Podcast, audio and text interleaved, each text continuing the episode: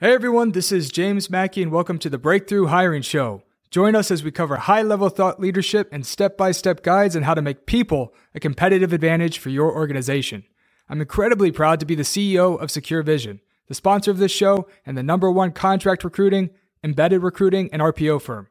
And thank you to our partners Greenhouse, the hiring operating system for people first companies, and GEM, the all in one hiring solution recruiters love. Let's go! Hello, welcome to the Breakthrough Hiring Show. I'm your host, James Mackey. Very excited for today's episode. We are uh, joined by David Hanrahan. David, thank you for joining me today. James, thanks for having me. Yeah, let's jump into it. So, we have a lot of exciting topics today, actually, some of which we haven't discussed on the show. So, everybody tuning in, this is going to be a good one for you. Uh, before we get started, David, could you please share a little bit about yourself and your background? Yeah, so I'm David. I'm Chief People Officer at a company called Flare, which is a legal tech company. I can share more about them in a minute. I've, I've been there since January, but I've been in this line of work for over 20 years. Um, I started in a very different industry, but for the vast majority of that 20 plus years, have been in, in tech. So, um, you know, Electronic Arts is one of the bigger such companies I was at um, earlier in my career, but really um, I would say that most of my time has been in what I'll call growth um, stage tech companies, places like Twitter, um, Zendesk, Eventbrite, more recently as some recognizable companies.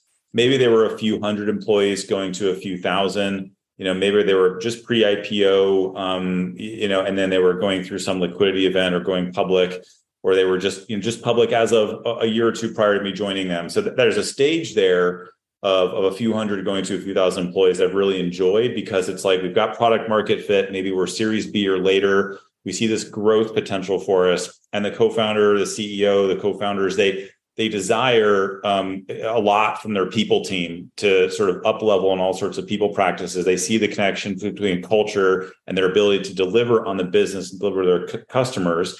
And so that, that's where a lot of my impact has been is coming in helping people teams up level, helping to bridge sort of ideas of the co-founders and the exec team to the people team and creating alignment there and ultimately just creating high performance, highly engaged, like really best in class workplaces that are delivering high performance.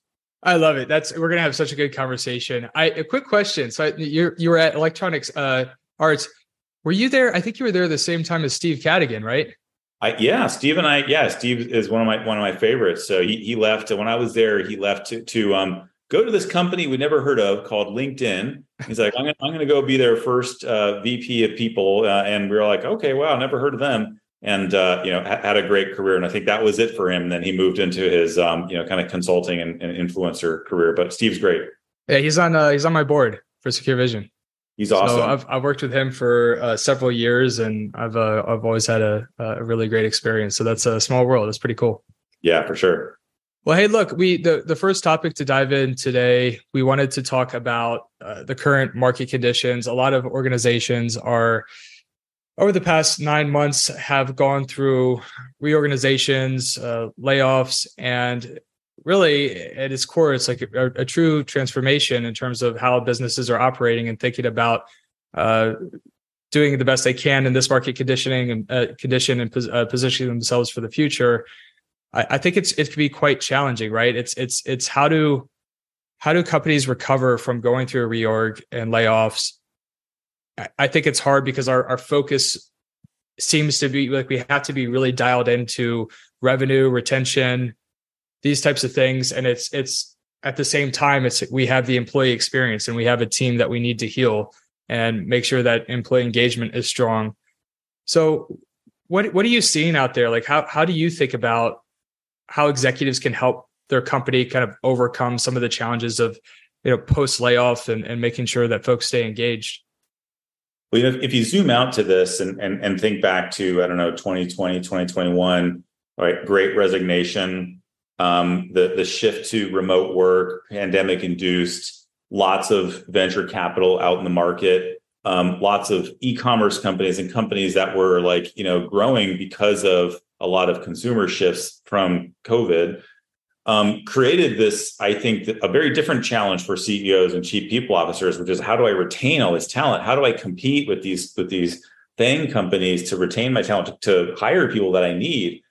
And and it, it, just the the massive shift that has happened just in the span of of a year or two to now it is how do we do more with less? There's no more venture capital out there or it's very little. We it's much more competitive and it's less of the employees market more the employers market um, that that can feel like really disorienting around sort of having a coherent view as a chief people officer or CEO. What are our sensibilities? What do we believe? What do we believe about our culture? And then how does that change um, in terms of how we manage it? But um, just if I was to look up at some of the stats here uh, at, a, at like a website called trueup.io slash layoffs, I think um, it, it, looks like early in the year was some of the peak activity for layoffs. So it, it, looks as if, you know, the, potentially, and I'm an optimist, but it looks as if, at least in tech, um, layoffs have, have lessened a little bit as we've gone from January to the middle of summer. But like my company's not immune to it. My, com- my prior company's not immune to it. And back to your question, I found that what, what has happened just when, when I've been in the mode of, of having to assist a, a team or a company to navigate that, navigate, hey, we have a reduction here we need to manage through in order to, to continue to be viable. There's a lot of energy that's placed into getting through that day of, of getting through, we know we need to cut. Now let's go back and forth. How, like what are our assumptions on that? How do we approach this? What all is, is factored in here? Is it just headcount? Is it non-headcount optics? You, you place a lot of energy into that and it can be draining and it can lead you to believe that once we get through it and once we communicate on the day of, our work is really done. But just thinking about my Eventbrite example, the work in terms of that as a change management exercise, we're just we're going to transform the company. We're letting go of 20% of the company, of 50% of the company. That is suddenly a new chapter you're opening as a company. And it's essentially starting with a very bad story. The first few paragraphs of this chapter are bad. You know, it is morale plummets. We're having to to let go of people who we like, you know, were beloved and by many others, and and and that's that's the start of the chapter. The rest of the chapter is the transformation. And so when I was at Eventbrite, I remember this moment. And so the Eventbrite riff um, in April 2020, it was really born out of the fact that live experiences were suddenly going to come to a standstill. So Eventbrite as a company pre-pandemic going well. There was about a year and a half post IPO. I joined them in November 2019. Q1 rolls around. We're kicking off. We're having worldwide kickoffs, and gosh, this is going to be a great year. And there's this little news thing we keep seeing every once in a while, something out of China that feels a little bit concerning. And it was like it was so swift how it suddenly just changed the live experiences industry um, smaller competitors were going out of business. And and we went through a series of like really sort of white knuckled decisions to figure out what are we how are we going to navigate this? And one important principle that julia the ceo and uh, i credit her for for uh, rallying us around this is we're going to emerge from this stronger. And so if you can think about it back to that time emerging stronger from a pandemic that's going to wipe out live experiences for the foreseeable future was really hard to buy. And yet that was her perspective. And so we were able to do that because I think we saw a number of decisions that we could do that, like, hey, if we do this, if we're going to build this company all over again, if we could start over, tear it down to the studs and build this all over again, what decisions would we choose now that we couldn't, if not for this, this massive like sea change in, in our industry? And so we made a conscious decision we're going to emerge from this stronger. And so I think some companies don't do that when they're navigating. Hey, we're talking to the board. The board is telling us we're going to have to cut by 20%, or, or they're giving us that feedback. And now we're okay, we've aligned at a cut. What they what they orient around is let's get through the cut instead of let's do this and emerge stronger. So I think that's one big principle that companies that if they're facing this now should should consider. I love that. I think that that's a, a really powerful insight. Let's let's talk about from a operational structure. How do you even start thinking about that? So you're you're you have the kind of the mission of okay, we're going to come out this stronger. We're going to make a lot of uh, core changes that maybe we couldn't uh, you know before. Um, what places do you do you really look to, and then how do you actually get the the buy-in from the organization? I mean is it is it really just like presenting the mission of like hey we're going to come out of this stronger or are there other things that you're doing for employee engagement? So i just more specifically like where your focus is going yeah. and, and what high leverage things can you do? Yeah so we'll kind of start start the initial planning stage which is there's there's probably some conversation and then the chief people officer is, is pulled in ideally very early but it's we're we're looking at this number. We're all eyes on this number of like, okay, we there's no way around it. We need to cut somehow, and and so we've we've gone back and forth with the board on an overall opex cut that we have to that we have to navigate.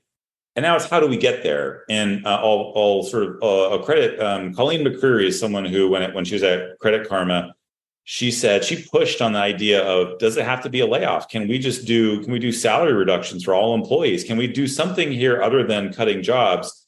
Because if if we need all these jobs, then we're just going to you know we're going to hurt ourselves ultimately by cutting jobs that we need. So so you you first start with what is the number? What is the goal? What is ultimate? What are we trying to accomplish here? If it's just cutting, is that all we're trying to accomplish? Or are we trying to accomplish something else? We're trying to accomplish a change. We're going to change how we how we manage customer service. We're, we're, there's a business change here. In, in the in the case of Eventbrite, we decided we are going to um, exit a bunch of markets and we are going to focus just on seven core markets. We are going to not be um, a, a, vertical business, but a horizontal business, and we are going to lean into self serve instead of like a really heavy sales approach. So there was there's probably some overarching principles there on the business that we're trying to achieve. And the cut is going to be one way that we accomplish that. Um, then I think what's important early on is to think about your principles for how we're going to navigate this. Potentially, some of the values of the company help us determine how we're going to manage this this painful situation. And so, one example that I'll use is um, at my current company, my last company, when we had to go through this um, part of the nature of the values was really about um, how much we valued each other and live interactions and, and the sort of the human interaction.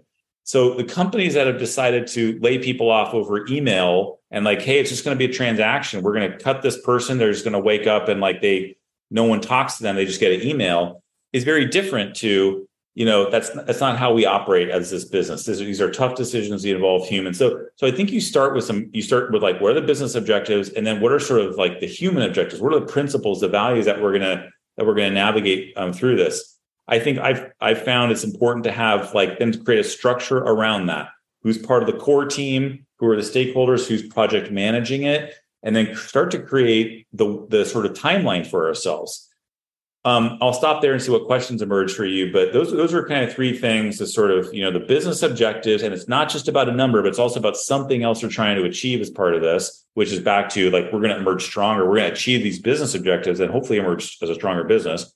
The right. second are principles for how we're going to navigate this. I'll credit two people: my prior team, Tanya, and my current team, Meredith, is like you know th- that's where their heads go as well. And then thirdly is start to create a structure by which we're going to stay connected, communicate. These are private conversations, or we're creating a Slack channel, or we're creating a cadence by which we're going to actually sort of manage um, the project team, project timeline, um, and then and a, a host of things sort of emerge from from from those three. Right, and I think what we in our prep call we actually wrote down several things that are mistakes that organizations make as well. Um, like so, they might. I think one thing you mentioned is like they might make the strategic shift in terms of this is okay this is even if they get it right in terms of this is how a cut's going to play into a strategic shift right to come out stronger um, maybe they're not thinking about operationally building out the right processes that are aligned with that right? So like i think the example you might have given is like okay you're going to be making this push into enterprise but the way that things are structured from a process perspective don't necessarily reflect uh, that shift in strategy right? Yeah. Yeah so um I, have seen mistakes here in the past where we say the business um, we're moving from you know a, a very sales driven business model to a tech driven model. So meaning we're going to create technology that is so easy to use and and so appealing that we're not going to need as big a sales team. And in fact, some of the sales operations or some some of the functions there, which is like they just there's not a place for them in this new model.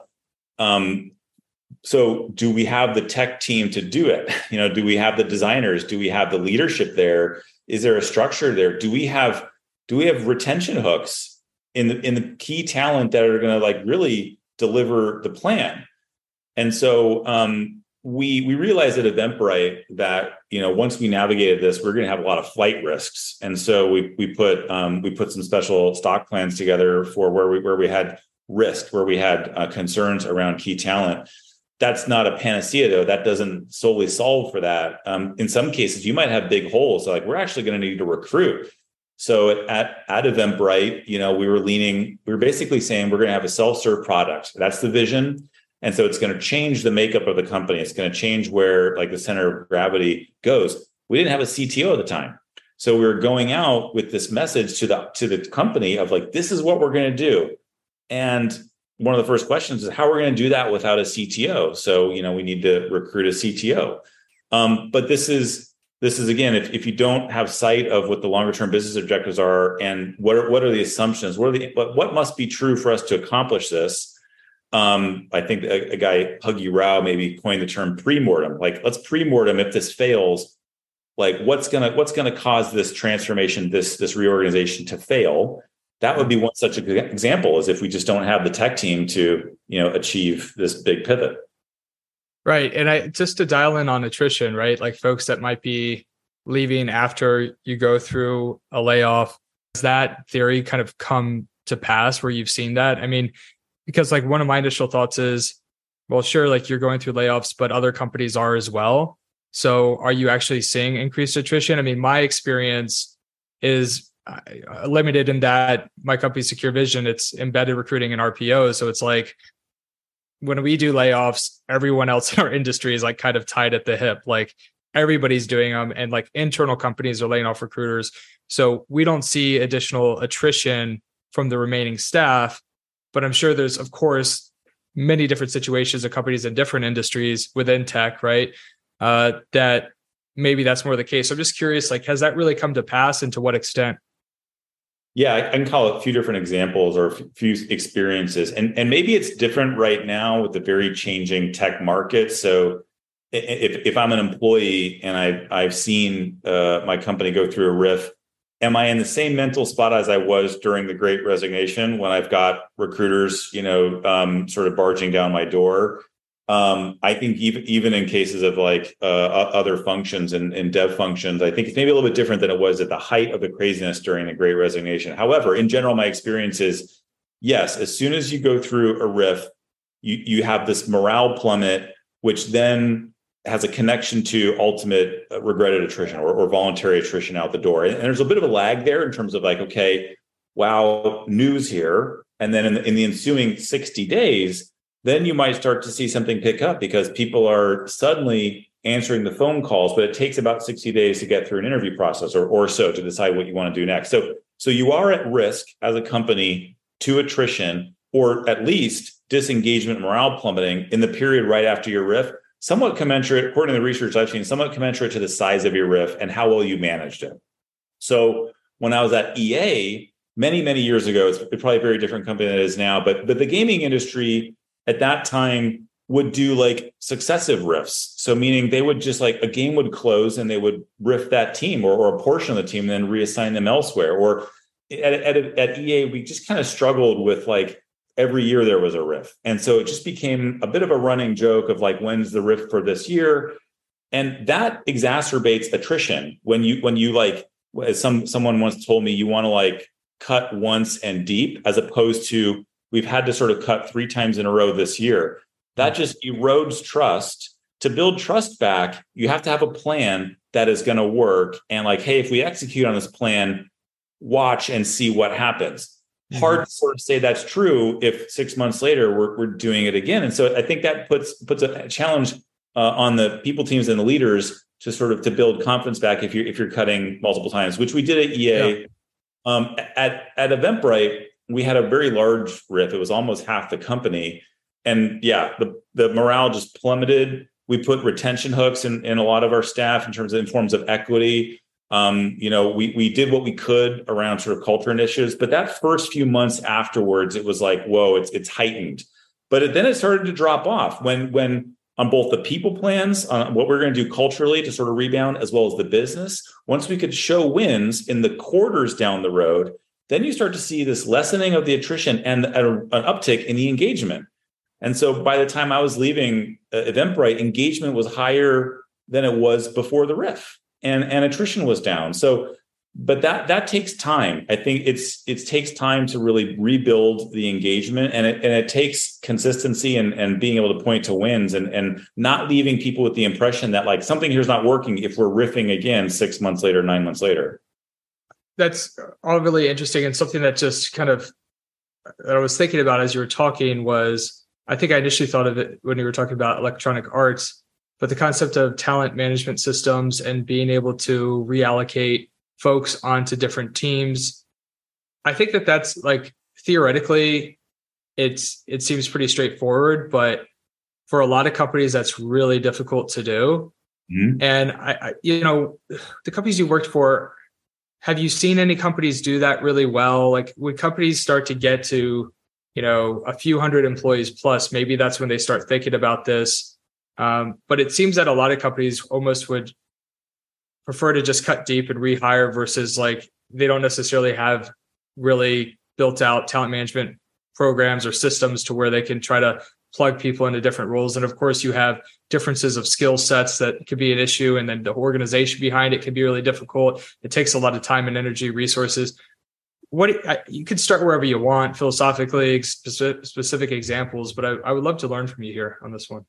Yeah, I think there is probably a, difference if you're like small, Series A, we've got 100 employees and like making payroll each month the amount of money we have in the bank is very different than an ea where or you know just a larger company where you know like we can try something out for a bit to see what works here um, or we're so large where we're finding pockets of talent that have somewhat overlapping skill sets so could um, you know could recruiters move into customer roles could customer roles move into sourcing roles could um, you know could we could we put some folks into sdr roles you know as a trial for a period of time I know that some companies um, try and maybe consider furloughs or something like that. But at my last company, Eventbrite, we had to let some of the recruiting team go, but we kept a, a sizable um, contingent that didn't have any recruiting to do for a few, a few, a few months. And what we did was we had them help affected staff find new jobs. So their their their goal for two three months was not to recruit, but to actually help folks find new jobs. And that was with the belief that ultimately we're going to need a team here. We don't know when, we're going to need a team. And it happened because we were starting to lose some folks. And there was an opportunity. We're going to recruit some new folks who, who buy into this vision, which then helps the engagement and helps like, hey, we're getting people who are mission aligned now with this new this new strategy we have. And the, thank goodness we have a recruiting team that we saved there. Um, I think at the at the smaller levels, I've seen some companies um, consider um, you know, uh, having a, an intact team, whether it's customer service, a sales team, maybe even a dev team, um, that are outsourced to another company. With with for a few months, we don't have work. One I, one of my colleagues I saw mm. um, had his recruiting team actually assigned to helping other companies recruit talent for their companies because he he was just c- confident that he needed a recruiting team. He just didn't have the need for it now. So maybe some other maybe another company will pay me for my team as a loan so that they can be assigned to another company and I just get we get paid for that to navigate through this period. So um, harder for I think it's harder for smaller companies, but there's there's definitely ideas and there's ways you can navigate that. I think it's like gets back to what you're saying about how you handle the riff, right? Like if you can, what you're saying about reallocating recruiters time to helping folks on your team find their next role it also gives people confidence like okay that okay you really do care about people and then two if there is another round of layoffs like they're not going they're not going to be on the street right they have a severance uh, severance package and they have uh, help right? Uh, people that are, are going to help them find the next role which i think it's like one of the i don't know maybe this was a steve cadigan line but i i can't remember. I, I just heard from someone it was like you know the the way you handle uh, RIFs is just as much for the people that stay as for the people that leave. Like you're, when you're when you're thinking about severance packages, you're you're also thinking about from the perspective of how is this going to be received uh, from the people that stay with your organization. Yeah, yeah, yeah. I, I, think I believe that for sure. And there's a there's a desire for the staying employees to know how the exiting employees were treated. So you know, just to sort of say, hey, we're going to have a private conversation with these individuals who are impacted is probably not sufficient. Like being more transparent around this is the process we went through. This is the why. Here's here's okay. We're in an all hands the day after we we we went through this event. There was an email about it. Now let's lean into over communicating because everyone's heightened attention to this, worried. There's a level of fear here for even the staying employees and concern for how we treated people. Let's lean into that because we're going to have to build trust back. That's what you're dealing with is is trust, respect, confidence has suddenly plummeted And you can't just say we're done and okay, yeah, we, we had a riff, but now we're moving on. You have to lean into the fact that people are going to be anxious and, and curious about information. So we would lean into sharing here's the why, here's what led us to that, here's what we considered around that, here was here's all that was affected and why, um, even down to like teams and sort of impact and why. Um, and then how do we treat um, the staff who are affected? And then what is the go forward? So at a certain point, you to start talking about the go forward and how we're going to measure this. What are the KPI? What are the metrics that were important for us? What is what shift? What implications does this have on the next quarter? And how we should be thinking about goals and how people should be really leaning into it. Um, I think that there's an example. Um, Etsy. Etsy had a riff, I think, in 2018, where they've written case studies on this, but it was basically the CEO said, "We're going to radically focus. We're going to move away from some uh, product areas and, and business um, opportunities that have not panned out for us. We're going to go back to what's important for our um, our creators and our and our customers. And that was part of it, but a big part of the success was the cultural urgency internally afterwards. So the culture, understanding the mission, like the sort of patterns, the practices, going back to what the goals are, and but ultimately just creating an urgency and a mission alignment to what we're doing which takes time. But that that was one of the reasons why their their turnaround, when you look at their stock price, was was so effective. Was just the sort of cultural rebound. Well, so one one of the things, and I'll be honest, like I've struggled with a couple of the things that you're saying. One, for my company, most of my employees are billable, and so I wasn't able to do one riff because I it was based on market demand, which for about a six month month period was declining. So as we had more customer churn, I had to lay additional people off, which was a huge struggle from a morale perspective because people felt like they were just getting beaten down. And you're trying to like maintain this culture saying, Hey guys, we're going to find a plateau. We don't know exactly where it's going to be. Fortunately, we found that for the past uh, four or five, four months or so, uh, where I think the market, like from a layoff perspective and from a hiring demand perspective has leveled out. Yeah. Um, but it wasn't it wasn't clear cut. And this was, by the way, like every company in my industry. like I was talking to CEOs, my competitors, like it's funny. It's like our competitors, like all of us ended up talking a lot more during this market because we were just trying to figure out what what each other was saying. So so that was a, a struggle.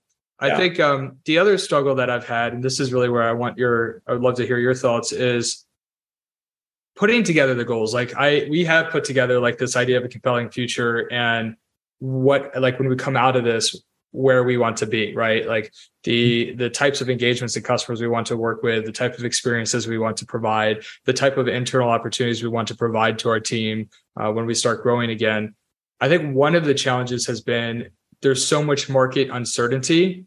We want to put together clear goals and we want to be able to track to those goals to be able to show that progress. But sometimes it's like it's it can be difficult because it's like hard sometimes to put together goals in a specific time frame when there's so much uncertainty. So do you have any advice in terms of like when you're putting together goals or like when you're trying to get the team excited and it, they you feel like you need to give them easy wins but you also feel like you don't know exactly what's happening in the market and maybe some of the strategy you're trying to do is like new right like you haven't yeah. necessarily done so it might shift right as you grow and you learn more so how do you do that like that's i know it's a tough question to answer oh, but, it, yeah. it's a good it's a good question and I think it kind of goes back to in, in times of uncertainty, how and what do you communicate? And I think I, have seen um, I've seen a challenge in um, in certain companies where they try and get too rosy. They try they try and sell you on this is it. Like we've we've gotten through the tough part. Now it's all now it's all easy as long as we sort of do X, Y, and Z. But behind the scenes, maybe they don't really know that. And I and like one quote I remember from uh, I think it's Thomas Friedman said, the job of a leader during times of uncertainty is to put more truth into the world. And putting truth into the world is, is part um, what you know and what you don't know. So if we don't know what the market's going to be later in the year, we can't really plan that far out. We can plan out next week. You know, like we can plan out what do we know? We know we know what's today, what what today is about. We know what our goals are today. We know maybe we know what the rest of the month is about. And team, this is it. This is going to be the mode for us for for the for as long as we can see. And so if you're here with us, it's just going to be kind of uncertain for a bit. And so now being transparent with you and you can either sign up for that or not, but but I don't know. I can't commit to you that like the pain isn't isn't done yet. I can't commit to you that like, you know, that that we're like in in the clear yet.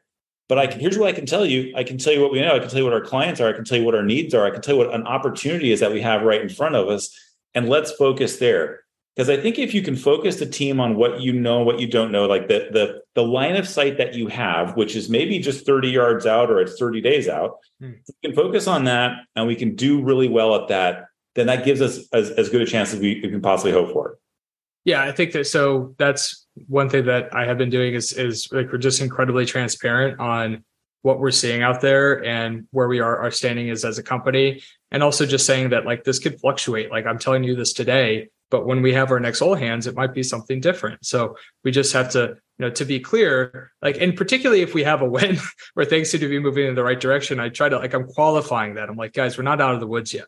Yeah. Like this is this is good. We've stabilized, or this is good. We've we got this customer on board, or this customer came back.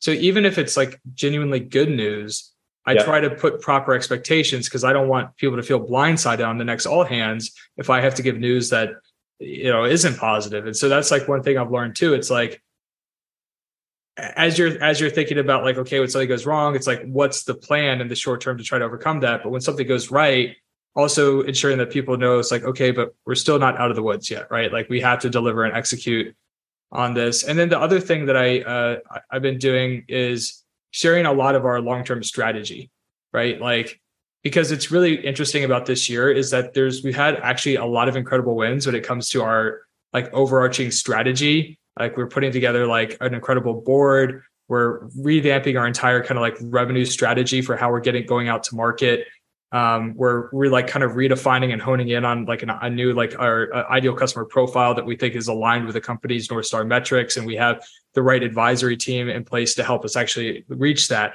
and there's like this all this stuff happening and then there's like the reality of a P&L. Yeah. And it's like, and then trying to balance those things like, hey, here's all the cool stuff that we're doing. Here's the reality of our financial situation. Like, so it's it's just it's an interesting balancing act, right? Like it's you want folks to yeah. see the future and be excited. And it's also like being transparent about the reality of of of the P and L to some extent, right? Yeah, I think this is a, this is a hard thing, um, particularly for founders. So it's like, hey, this is the company that I started, and I, I look around a lot of these people. I convince these people to join. Um, a, a, lot of a lot of founders are just like they've you know they haven't built the scar tissue on this. This could be the first time that they've like, hey, my my first company I've ever started, and the first rough patch we've started, and there can be this psychological pull to try and paint a rosy picture because I'm looking around the Zoom and I see some grave faces here on Zoom. So I'm gonna try some some raw raw stuff here. I'm gonna like I'm gonna I'm gonna amp people up with like I'm gonna oversell this one win we just had, and because it's a natural human reaction to to the team that I've got right now, I want them firing all cylinders and feeling good. But but the the reality is what's what's what they more need. That's maybe what they want or what you think they want, but what they need more is as much objectivity as possible, right? and object objectivity is is tempered in terms of like okay well here's what's going on here's what we don't know here's what we got to do next um, and here's some here's a challenge i think we face as a company and i need your help in it so can we engage the team that we have in any way to sort of chew on something that we see as a problem? Maybe it's maybe it's a customer retention issue that is like keeping us all up at night. Maybe it's but can we engage them in a way where we're being transparent about the biggest challenge biggest opportunities the biggest challenge and there's ways for them to engage on it if they if they want to? Um because i think when there's a problem out there and i just have no control over it i'm just going to be i'm going to be sleepless tonight on this problem then then why why do i really expose you to too much of that versus expose you to a little bit of it um, and that might be de- dependent upon the team that you've got you know like maybe i expose the customer team to the customer retention issue but not the whole company but um, you know, I think that that sort of being objective and to the extent that we can engage them on on what we think are things that like they can have an impact on, um, that also you know makes them feel a bit more comfortable because like you know I'm trusted. I'm trusted to sort of weigh in on these things. Right, for sure. I mean, I, I've been pretty like very transparent on uh, you know our situation as as the uh, as the situation in tech has progressed, and I mean it's always like it's positive feedback. Like people are like, "Hey, I really we really appreciate the transparency."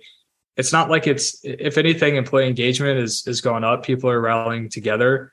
They're working hard. We've dialed in. Like we try to keep it really simple and focus on customer experience, uh, and and just like doing whatever filling in however we can to help. I mean, you know, for instance, like thinking outside the box, like you were talking about with your recruiting team, uh, you've seen a company like reallocate uh, or your, your friend's recruiting team sounds like reallocating their recruiting staff to kind of billing out to another company.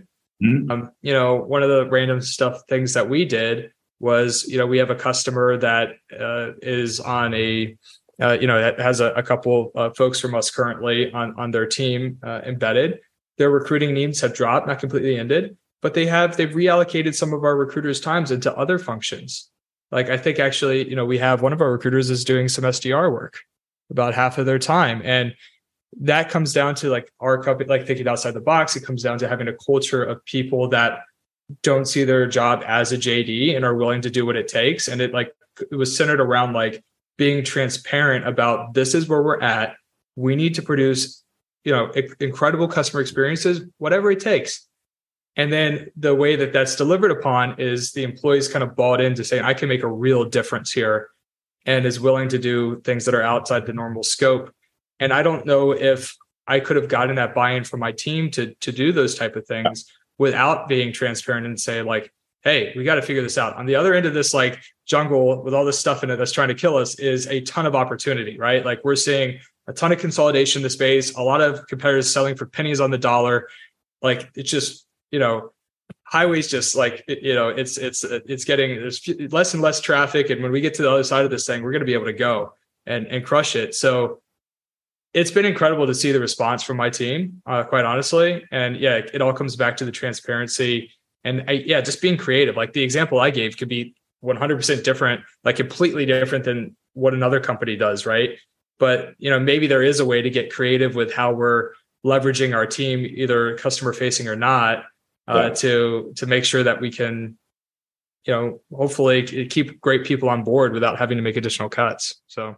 Yeah. And, and you so you you have you have folks that are really highly engaged and it sounds like you're, you're doing a great job to to build the trust and and so it goes back to engagement and or as what steve will call like i think he thinks of emotional commitment as like the the sort of gold standard. And so even in tough times, if we've got a good portion of the staff who are like highly engaged or they're they're committed, they're mission aligned, you know, some of the best ideas for how we're going to navigate these tough times are going to come from them. You know, and so uh, you know that's why having a pulse on your engagement right after a tough time is really important. Um, and where what can we do to improve it? Because again, I, I think you might have some sales process conversion flow fix that someone comes up with and they're because they're engaged and like they believe there's psychological safety for them to like weigh in with this idea and someone trusts them and have a manager who's encouraging them. And and so that that comes from all of that that engagement emotional commitment which is going to be at risk after a tough change. So that's when it becomes even important to have uh more important to have a pulse on it all right so i think like for the final segment what I want to get into is when the market actually rebounds, right? So you enter this growth phase again, which in tech can be pretty damn aggressive, right?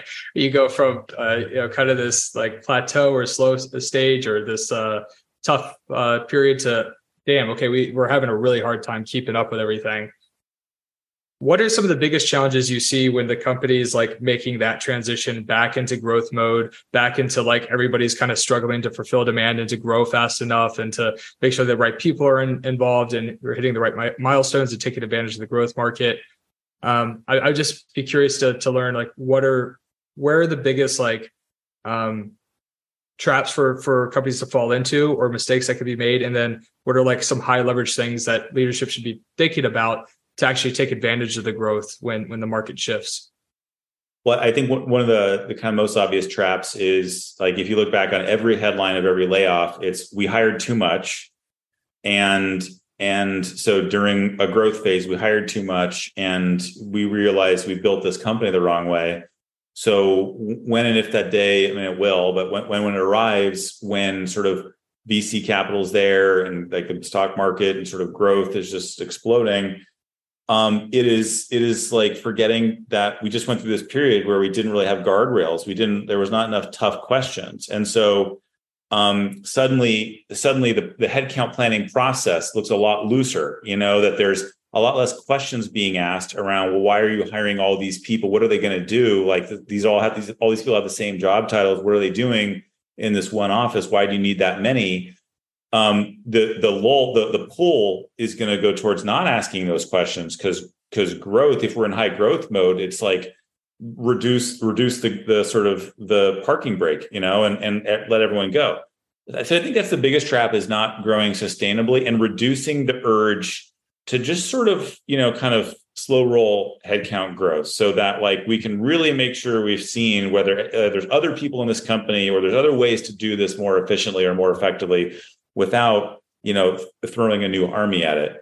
I think that's the big one. I think it, potentially an, another one is this pan, pendulum of culture shifts that you know great resignation we're super progressive we believe in all these things we're going to give all our employees all these things and then we're pulling them away and then we're growing again and now we're going to throw all these things out there that creates this whiplash for people around what culture do we think we have here and what's what's really important if we're going to start to do things that are suddenly progressive again because there's money there to do it like connecting it to fewer and higher impact initiatives.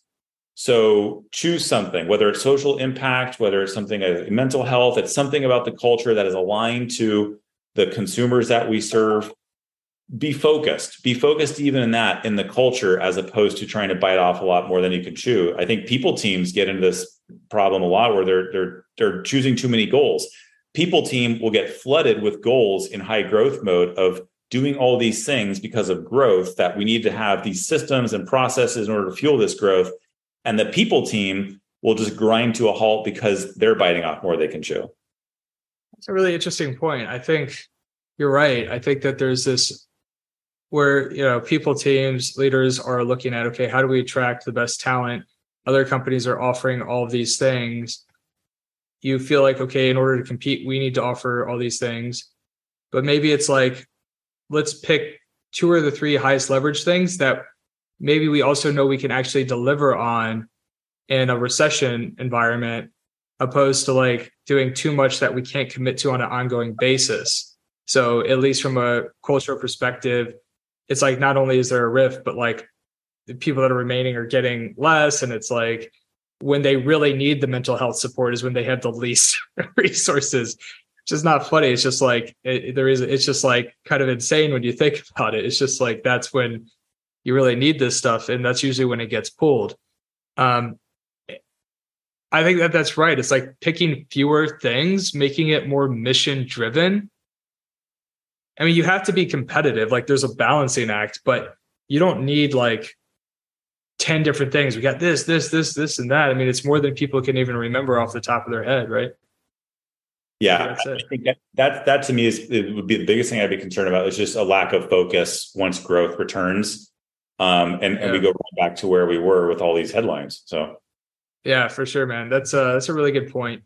Well, look, I D- David, this has been a really fun conversation. We're coming up on time here. I wanted to to say thank you so much for coming on the show today. A lot of value, and uh, I know you're going to be guiding talent strategy for a lot of folks tuning in. Thank you so much, James. Thanks for having me. For sure. And for everybody tuning in, make sure to take this episode, drop it in Slack channels, share with your network. A lot of really good stuff here. And we'll talk to you next time. Take care. Thank you for tuning in to the Breakthrough Hiring Show. We hope you've enjoyed today's episode and gained a lot of valuable insights to help guide your talent strategy. I also want to say thank you to my team at SecureVision for making the show possible. SecureVision is the number one embedded recruitment provider, and we are a three time category leader on G2. SecureVision partners with over 150 companies to provide on demand recruiters who specialize in either tech, revenue, or G&A. For more information, you can visit securevision.io. For more content, you can follow me on LinkedIn at James Mackey or on Twitter at James Mackey DMV. We've dropped links in the description. If you want to be on our show or have any topics you'd like for us to cover, reach out at breakthroughhiring.io. We really appreciate your support with reviews on Apple Podcasts. And lastly, make sure to tune in every Tuesday and Thursday for a new episode. See you next time.